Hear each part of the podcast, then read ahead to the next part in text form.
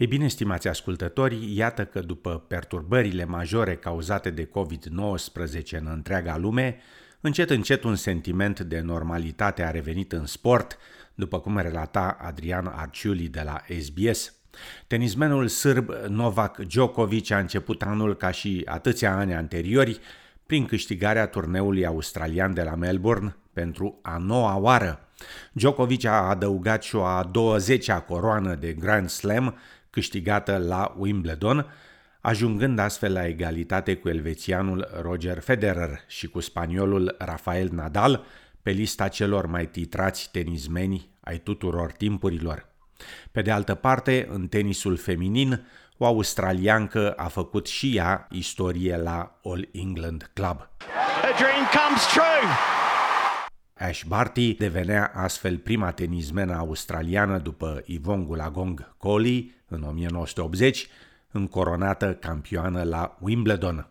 Iată ce declara Barty după triumful în turneul britanic. Yeah, Yvonne is is a very special person in my life. I think she has been iconic in paving a paving a way uh, for young Indigenous youth to believe in their dreams and to chase their to chase their dreams, and she's she's done exactly that for me as well. Afirma tenismena australiană. Australianul Dylan Olcott a triumfat și el la Wimbledon, urmând cu o medalie de aur la Jocurile Paralimpice de la Tokyo și un titlu de la Openul American, care au încununat un așa numit Golden Slam, Olcott fiind primul tenismen din lume care realizează acest lucru. Dylan Olcott afirmă că nu a visat niciodată că va ajunge atât de departe, deși tenisul i-a schimbat cu adevărat viața. I used to hate myself so much. I hated my disability. I didn't even want to be here anymore and I found tennis and it changed and saved my life. Afirma Dylan Olcott. Culoarea galbenă a aurului a fost de asemenea culoarea preferată a atleților olimpici australieni. To become a legend, you have to beat a legend and that's what we've seen. Australia win gold. Înnotătoarea australiană Ariarn Titmus a câștigat medalia de aur în proba de 400 de metri liber, una dintre cele nouă medalii de aur câștigate de înnotătorii australieni la Jocurile Olimpice de la Tokyo. Per total, Australia a încheiat Olimpiada pe locul 6, după Statele Unite, China, Japonia, Marea Britanie și Comitetul Olimpic Rus, obținând 46 de medalii, dintre care 17 de aur, 7 de argint și 22 de bronz, egalând astfel recordul său stabilit în 2004 la Jocurile Olimpice de la Atena.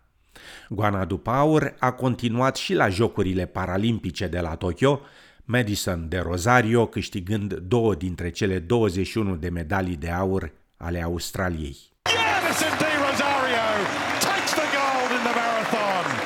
Trecem la fotbal, adică la fotbalul așa cum îl știm noi, europenii, notând că ultimii 55 de ani au fost ca un adevărat maraton pentru suporterii fotbalului englez.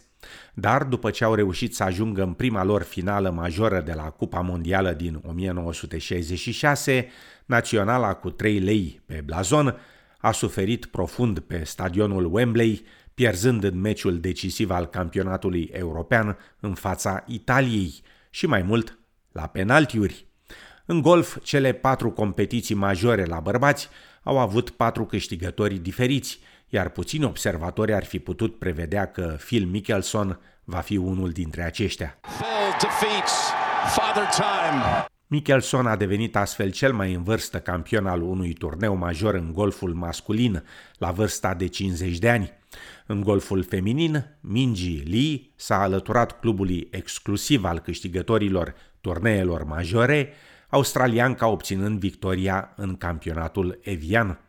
În orașul ei natal, Perth, s-a ținut ulterior marea finală AFL, în fotbalul australian de această dată, footy, cum mi se spune aici, și aceasta pentru că meciul a fost mutat de la stadionul MCG în Melbourne pentru al doilea an consecutiv datorită restricțiilor pandemiei coronavirusului.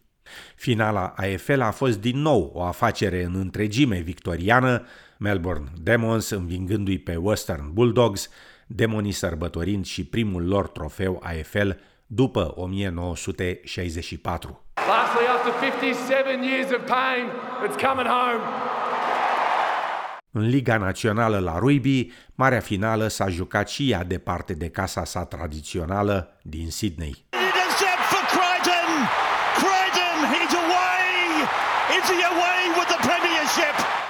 Echipa Penrith Panthers învinge pe South Sydney Rabbitohs pe stadionul Suncorp din Brisbane, încheiând o perioadă de 18 ani de încercări nereușite la trofeul competiției.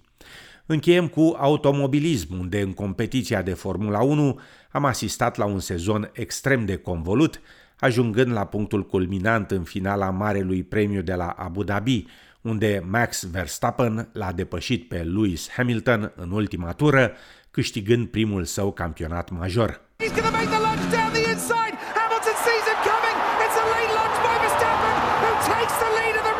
2021 s-a încheiat acum, rămânând în oglinda retrovizoare.